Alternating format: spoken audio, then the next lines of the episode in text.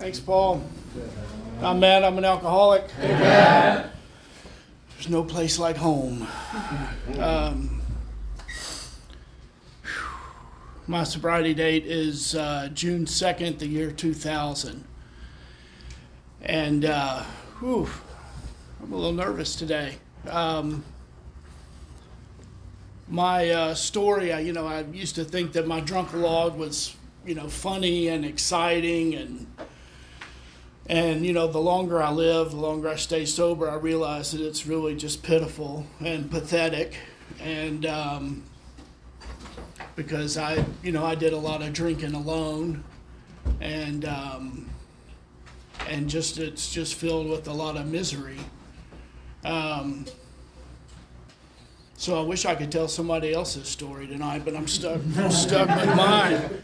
Um, I was born in Memphis, so Elvis was my idol growing up, as was my father, Big Wally, and uh, my father was bigger than life. He was about 6'3 and weighed 300 pounds, and he was the life of the party, and uh, and I wanted to be just like him, and. Um, you know, some things happened in my life that didn't, you know, they might have formed my personality and, but they didn't make me an alcoholic. What made me an alcoholic is that I was born bodily and mentally different than most people.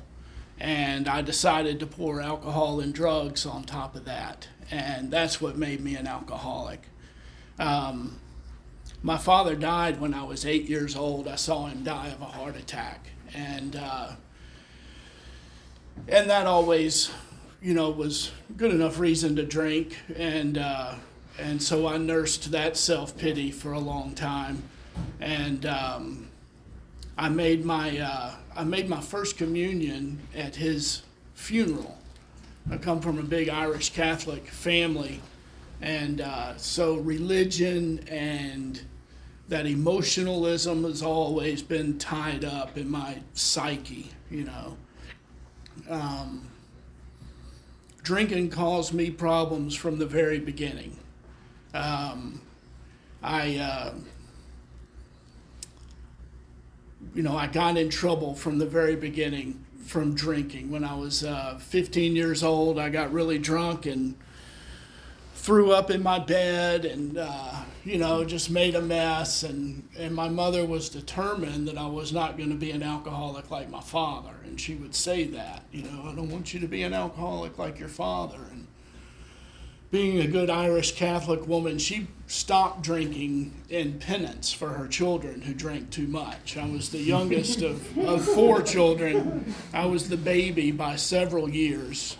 Um, so uh, so she was determined that I wasn't going to be an alcoholic, and she told me she was taking me to the dentist one day, and she dropped me off at rehab. and uh, you know, we were we were sitting around a room, uh, you know, in the circle, all these young people, and they were telling their stories, and I just felt like I didn't belong there. I, uh, you know, all the things that they were saying were things that I had not experienced yet. And uh, I remember this one girl saying how she loved to pass out. And I thought that's really fucked up. but uh, 18 more years of drinking, and I love to pass out. I, that was my goal. Oblivion was always my goal. And, um, and alcohol was always the main course. I'm a, I'm a chef, and that's kind of the way I think of things is the, alcohol was my main course, but always had lots of side dishes, you know, and uh, and I spent a lot of time and effort on those side dishes as well. And every drug I took, I took alcoholically, you know. I just um, there was never enough. Um, I got in trouble when my mother uh, my mother got cancer and she had a lot of good drugs around the house. And uh, so I started stealing her drugs because I like to go down. I mean, if you're going up, I'll go up if that's what we're doing. But you know, I prefer I prefer to go down. And you know, cocaine just kind of makes me want to get in the fetal position and check my pulse and But you give me some Demerol, and I'm ready to go to Disneyland or something. um, and you know, alcohol was always there. Alcohol was always my solution for whatever was wrong with me. You know, if uh, if I didn't have enough pills, there's always some alcohol. You know, if I did too much cocaine, hey, alcohol is going to fix that. You know, mm-hmm. alcohol is what I took to make me okay. It was my solution for living, and I thought that I'm going to drink forever. That's just who I am. One day I'll grow up and I'll quit taking all this dope. Um, but I'm going to always drink because I'm, you know, come from a big Irish Catholic family, and that's what we do. Um, I got in trouble for uh, forging a prescription, and uh, and I was I talked my way out of going to rehab and I was going to therapy. And I remember this therapist asking me, why do you why are you in pain? Why do you need to take this pain medication? What's hurting you? And I just sat there dumbfounded. I uh I couldn't speak. I I was incapable of being honest is what it was. And I wasn't in enough pain yet pain is what brought me to AA. And, uh, but I wasn't, I hadn't suffered enough, I guess. And I just wasn't ready to stop. Um, the drugs and the alcohol were still working, I guess. Um, you know, I drank, um, you know, I managed to uh, work my way through college waiting tables and bartending, and uh, and we all know what the food service industry is like if you're a budding alcoholic. And uh, I got a uh, when I finally finished college. I got married when I was young. I was 21 and still in school, and um,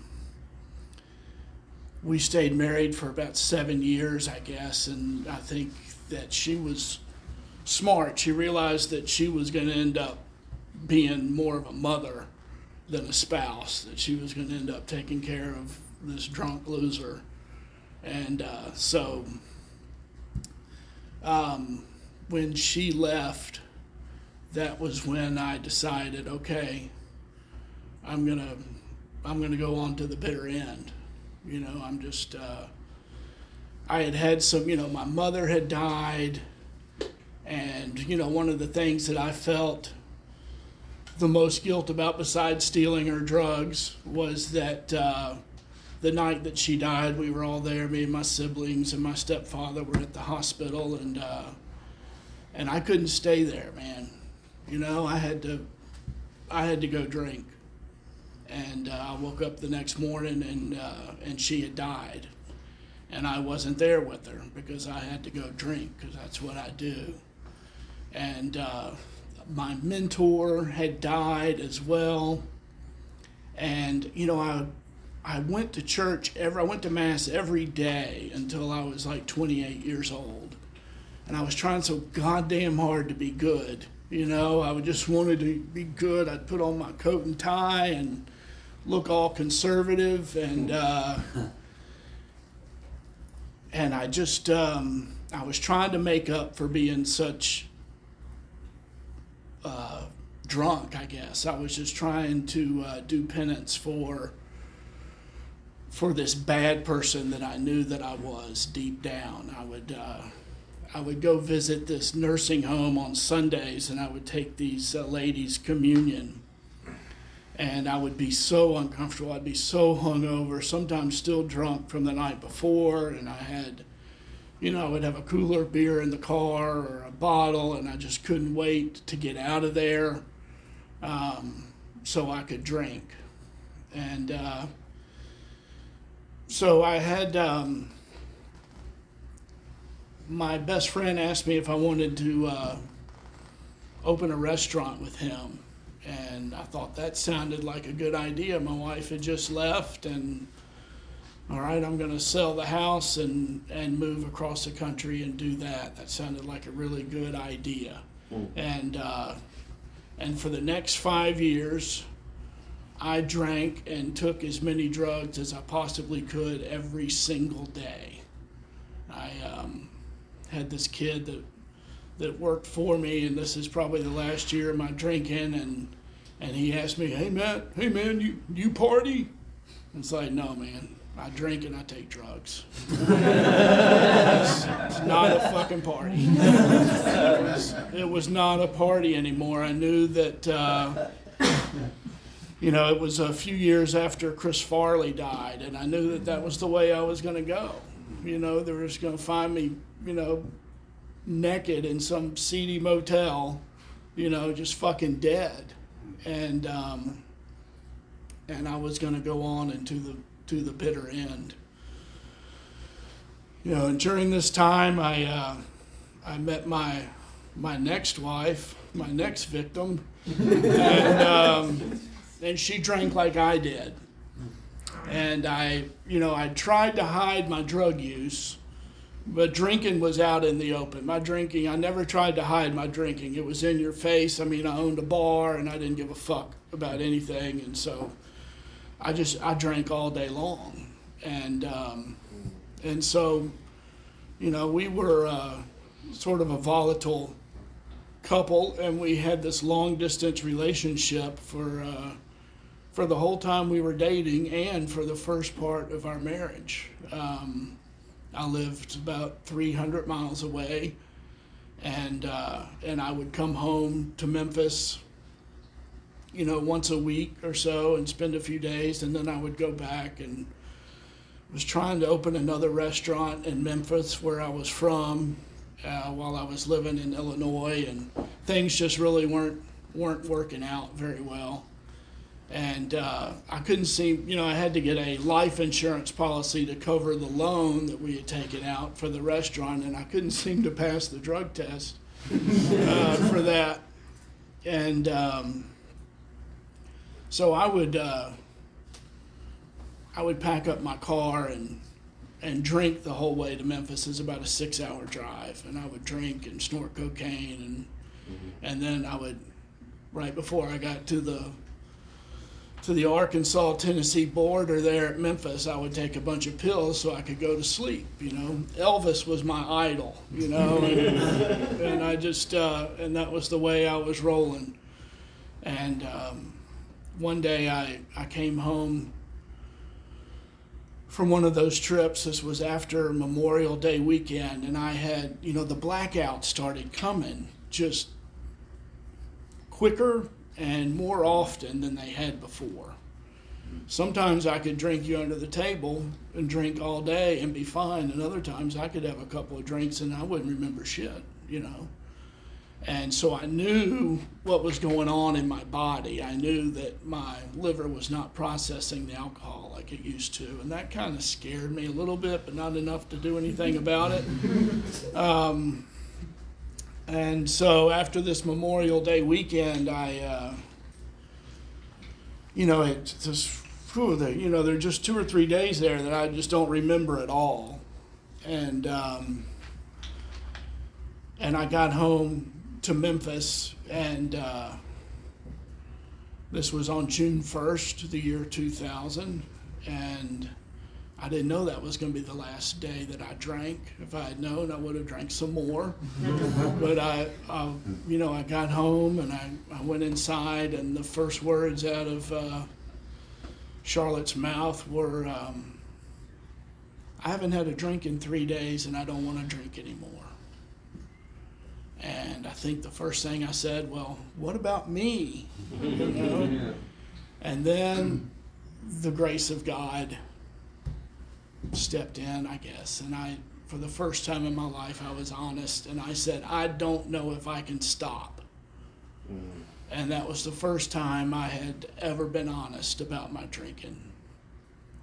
And uh, so that night, uh, I said, maybe I'll call my brother Danny tomorrow. And Danny had been sober for 10 years at the time. He's still sober today and he's six years older than me. And all I knew was that uh, he didn't drink and he was happy, and he'd been through some shit. And I thought, well, how does that work? you know? And, uh, you know, we didn't really hang out because we didn't have much in common. Um, you know, Charlotte threw a surprise birthday party for me one year, you know, a year or two before I got sober, and I showed up, you know, two or three hours late, just wasted. And, uh, and most everybody had gone home by that time except for my immediate family. And I walked in, and in my best Frosty the Snowman imitation, I said, Happy birthday, motherfuckers! and um, nobody laughed, you know. And then the next thing I knew, everybody was gone. I was sitting on the front porch, and everybody was gone, and I didn't remember them leaving, and I didn't really remember them being there. Mm. So most of this shit's just hearsay, you know, because um, I don't really remember it. Um, so anyway, that night uh, I said maybe I'll call my brother Danny, and uh, and I said maybe we should say a prayer, and that is not something that we ever did in our house, and. Uh, but we were laying there in bed and we held hands and we said the serenity prayer and I don't know where that came from, except 12, 12 years of Catholic education. I've, I know a lot of prayers, you know, and uh, and I had read some some novels about AA, you know, so maybe I knew that the Serenity Prayer had something to do with that. But anyway, that's the prayer that we said. And the next morning, I called my brother Danny, and I said, "Will you meet me for coffee?" And he said, he said, "Yeah, sure." And so we met for coffee, and and uh, I told him what was going on, and and he explained to me the doctor's opinion.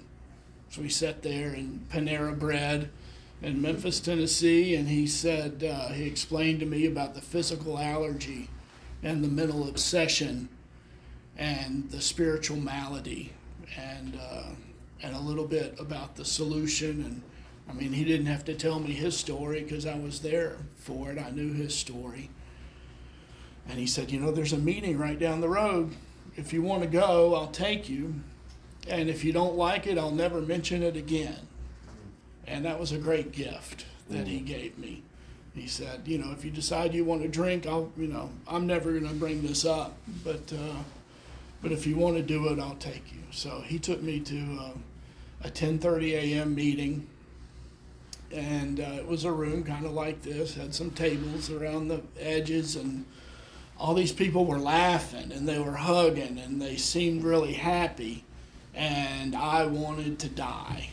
Um, you know, I wanted to die every night. I, uh, you know, I would drink and take pills and snort cocaine and just pray that I wouldn't wake up. And uh, and some nights I would pray that I wouldn't die you know, and I would lay there and check my pulse, and that's fun. Um, I uh, so there I am in this AA meeting, and um, and everybody's happy, and everybody's going around and telling their stories, and I can relate to what everybody says. They were telling my story, and this man looked at me and said, "You never have to drink again if you don't want to." even if you do want to, you never have to drink again. And the tears just started. And I think I cried for the first six months. You know, I, whenever they would read the promises, I just fucking start blubbering. You know, I would just, I couldn't believe that those would ever possibly come true for me. I, uh, so after that, uh, that meeting, um, during that meeting, I, I introduced myself. I said, I'm an, and I'm an alcoholic. And, um, and this feeling of peace came over me, and I knew I was in the right place. I was given this gift of desperation. I was teachable for the first time. I was in enough pain that, uh, that I was willing to do whatever I was told to do in order to never feel like that again because I was miserable and depressed.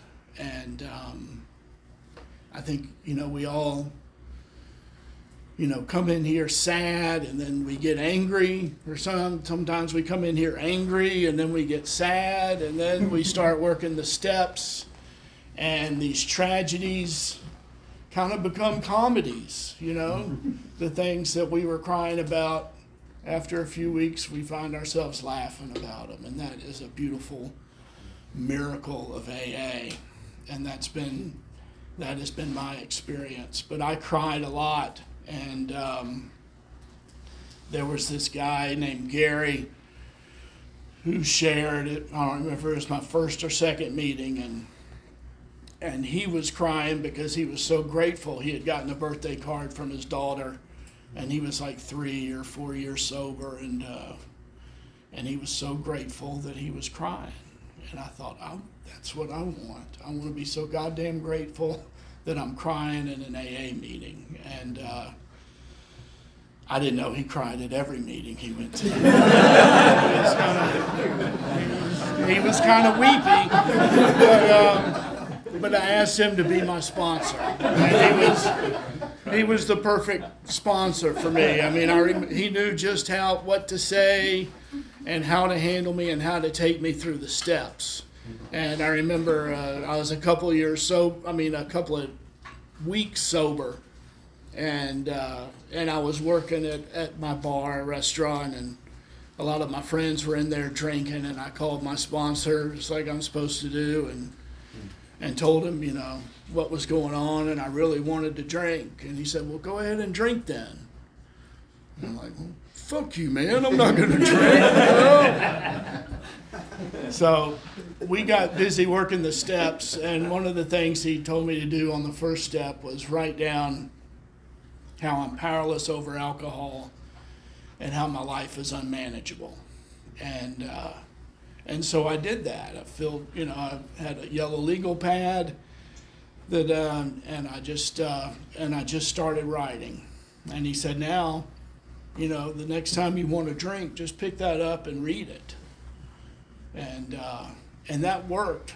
You know, I didn't even have to read it. I just had to look at it. It was sitting over there next to my bed, and I would think about drinking, and I would look over at the at the yellow legal pad there and remember all that shit that I wrote on it. Because, I mean, I skipped over a lot of my drunkalog just because it's so pitiful. But, you know, there was this one story on there was I uh, I came to, and there were like these four frat boys beating the shit out of me with a baseball bat and trying to rip the doors off of my car. I had gone home earlier that night to my parents' house. I was just a teenager and I was trying to get my key in the door and I and I couldn't get my key in the door, so I said, fuck it, I'm gonna go back out. And so and then the next thing I know I'm getting the shit beat out of me and I don't know what I said to those guys that made them so angry, but I'm sure I said something. You know, my I let my alligator mouth overload my hummingbird ass. uh, because I become dangerously antisocial sometimes when I'm drinking, and uh, and it's not pretty, and it's really.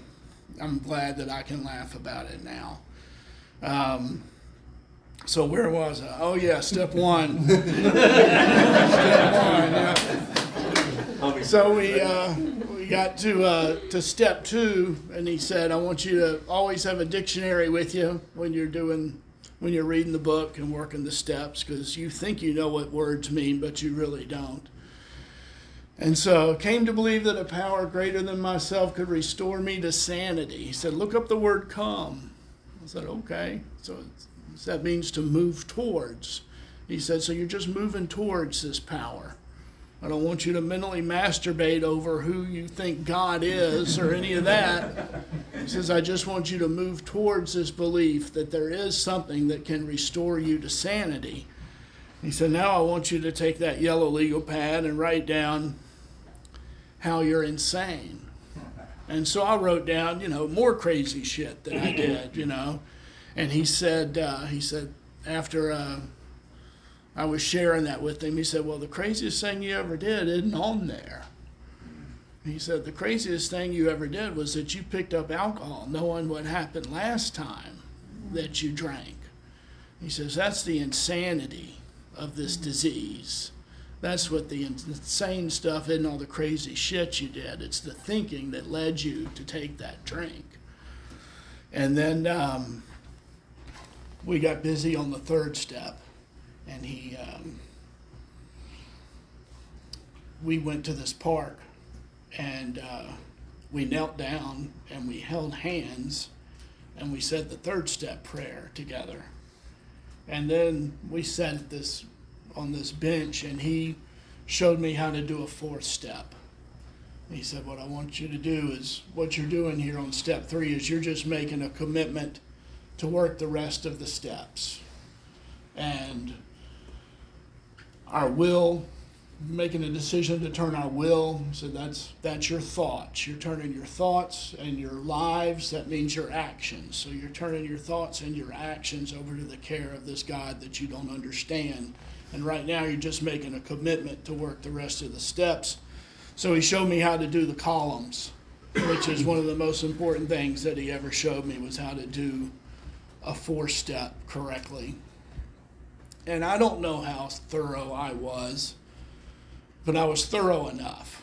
And, uh, but I kind of procrastinated on that. And, uh, and like I said, he always knew just what to say to me uh, because he would say, he'd ask me how it was going and asked me if I had done any writing. And I said, well, you know, not really. He said, well, you can stay miserable as long as you want. It's like, okay, motherfucker. Um, and that was always enough to light a fire under me and to get me to do the work. And that four step pretty much just kind of poured out of me in, you know, like a night or two. You know, I just, uh, it all just kind of vomited itself out on the page. And, and I made an appointment with him to to sit down and, and do my fifth step and and I found myself dumbfounded again, unable to open my mouth. And uh, and so he started. He started sharing some things about his story, and uh, and that just opened me up, and I was able to just vomit it all out, and uh, and to get free of all that garbage that had poisoned me all those years. And um, and we talked about doing the the sixth and seventh step, and he you know told me to to go home and get quiet and. Uh, you know, to read that passage in the big book and make sure I hadn't skipped over anything. And he said, Now remember, God may choose to keep you an asshole a little bit longer. and uh, and he was right. You know, I didn't come in here and get good. That has not been my experience, and I'm glad I didn't have to get good in order to come in here. You know, I didn't have to make a pledge. I didn't have to get baptized or sprinkled or dunked to come in here. You know, I just had to destroy my life first, and. Uh, so, you know, I, I did those steps and uh, and then we started working on my amends list. And I did my A step list and I shared it with him. And he said, uh, you know, you don't have to pack up your car and go find these people right now. So, what you need to do is pray for the opportunity and the willingness to make these amends and started so I started praying for that every night and people started coming out of the fucking woodwork. I would I couldn't go anywhere without running into somebody I had to make amends to, you know. Ran into my ex-wife at the video store. This was back when we had video stores. And um, and he said, you know, it's too late to be a, a good husband, but it's not too late to be a good ex-husband to her. And uh, so I started making the amends, and the miracles started happening. And my, you know, my life had imploded. It was so small when I got here. I was so isolated and alone, and my life started to fill up. You know, I walked in here with this hole inside of me that nothing could fill up, carrying this hundred pound boulder, all this garbage that I'm carrying around, and I started working those steps and that, that hole started to fill in and I started chipping away at that boulder, you know, and it became lighter And one of the first things that he told me to do was do something kind for somebody today and don't tell anybody about it. Because he knew what my problem was. My problem is that I'm self centered. And the only way to treat my spiritual malady is to get out of self and to do things for others. So I started doing that. And, um, and my life started growing. I started. Uh, you know, I, I sold my, uh, I sold the restaurant and started another business, and I started to become really successful. And uh, you know, my, you know, my wife got sober at the same time. When uh, you know, the day that I got sober, I in uh, Memphis, they don't give out medallions like this. They give out poker chips. So I had this white poker mm-hmm. chip was my surrender chip. And after my first meeting, I went and showed it to my wife Charlotte. And she's like, "What the fuck is that?" and I said, "That's a uh, that's a surrender chip, and you're getting one tonight." And, uh, and so I took her to her first meeting, and neither one of us have had a drink since then.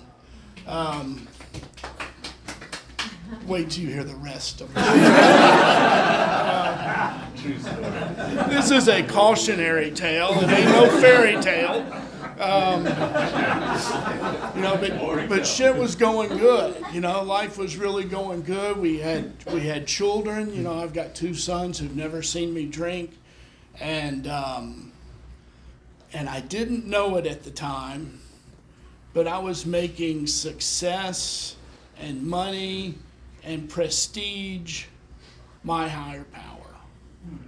And um, we, uh, you know, I was, this is right, this is before the uh, real estate bubble, and I was buying all these houses, and, uh, you know, I wanted to be this big shot. And, uh, and then we took a geographic.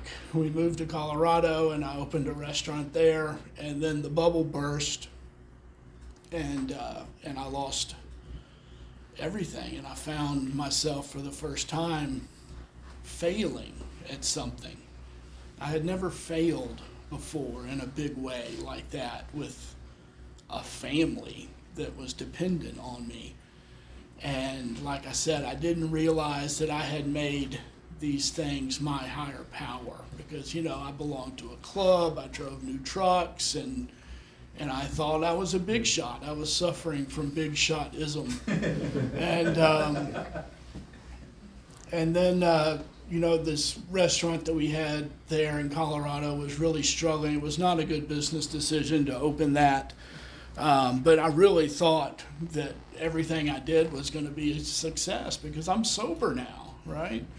And um, and so I I got an offer to move to Austin. This is in 2010, I guess, and I'm about 10 years sober, and my life has taken a turn for the worse. And you know, I was I remember hearing in meetings, anything you place ahead of your sobriety, you're going to lose.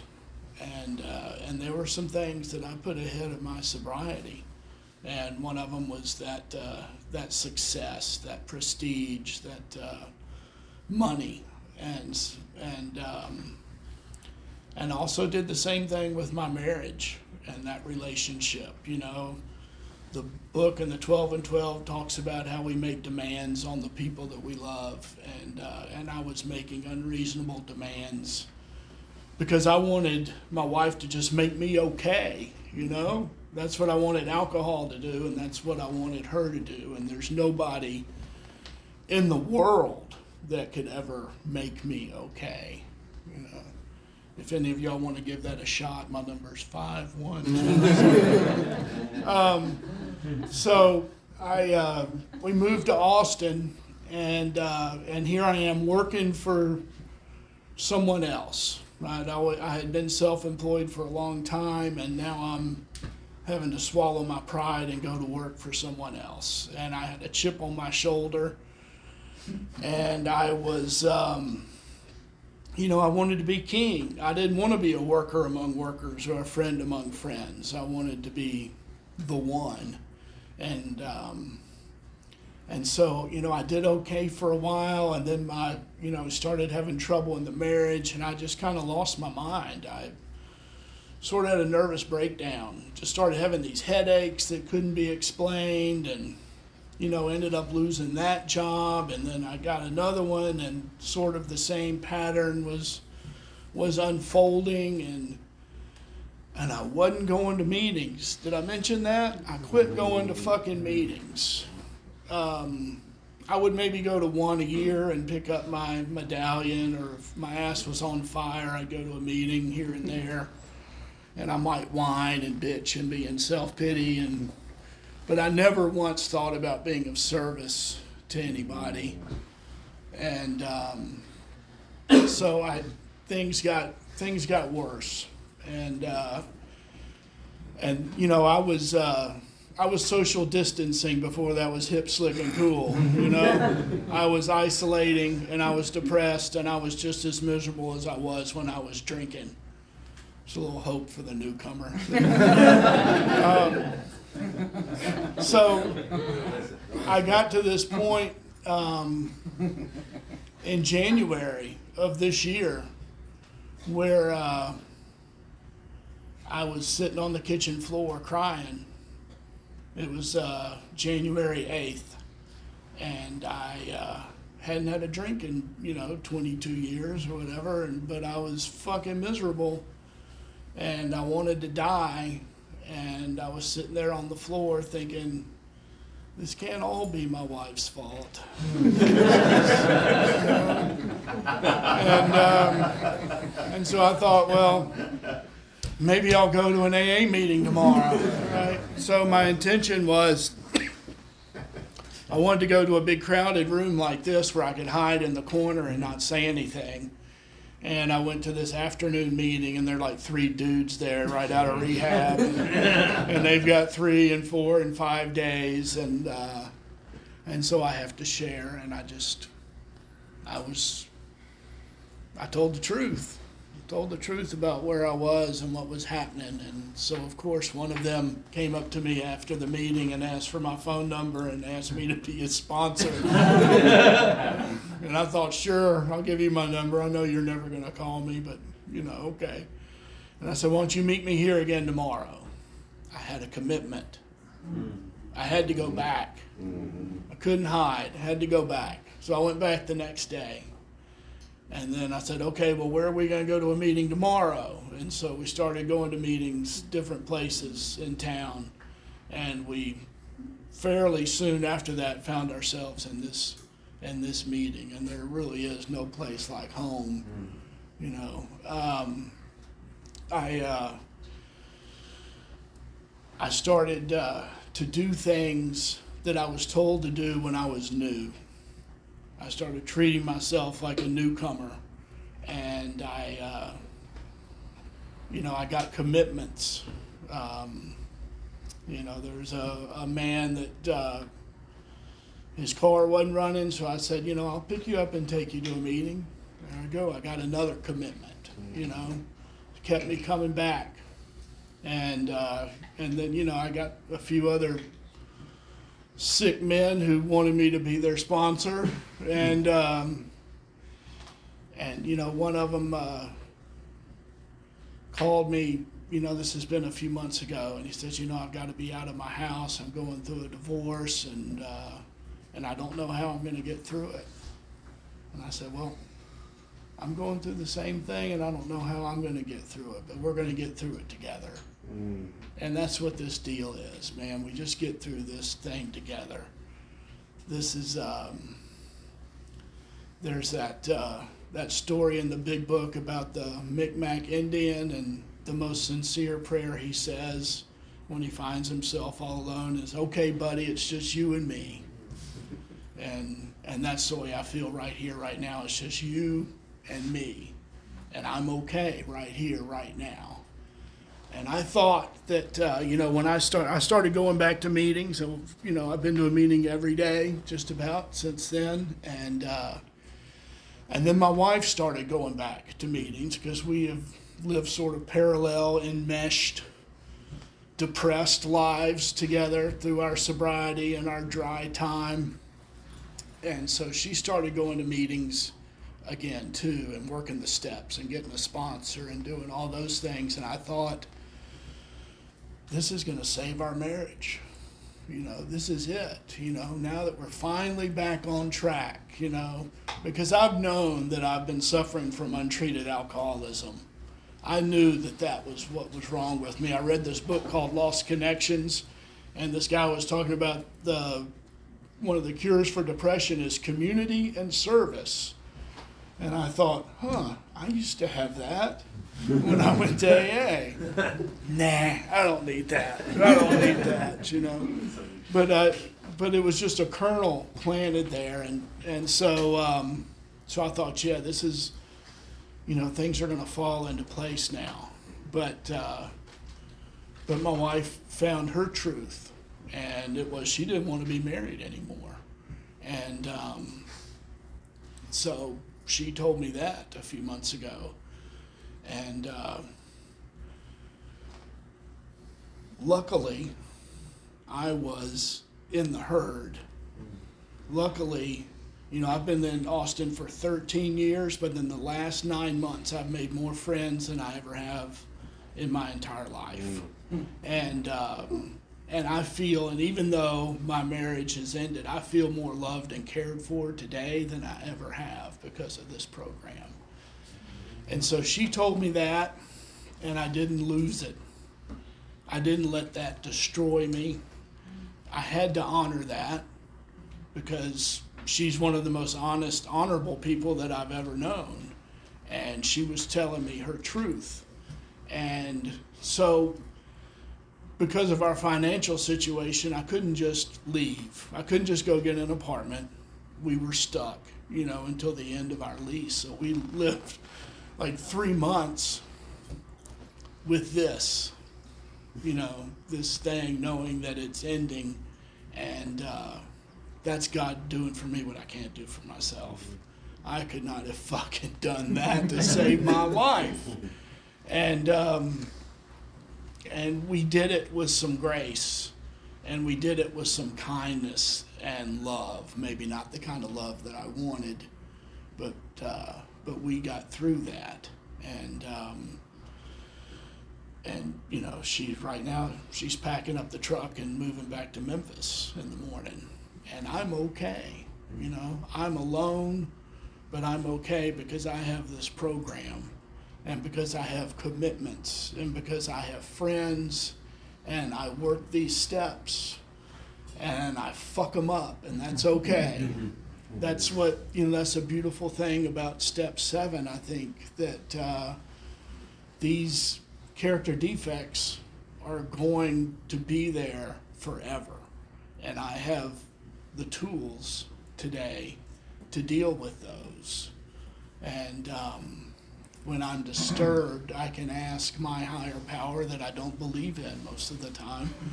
but I can ask him, what is it in me that if you removed, I would not feel this disturbed anymore? And it's usually fear and pride.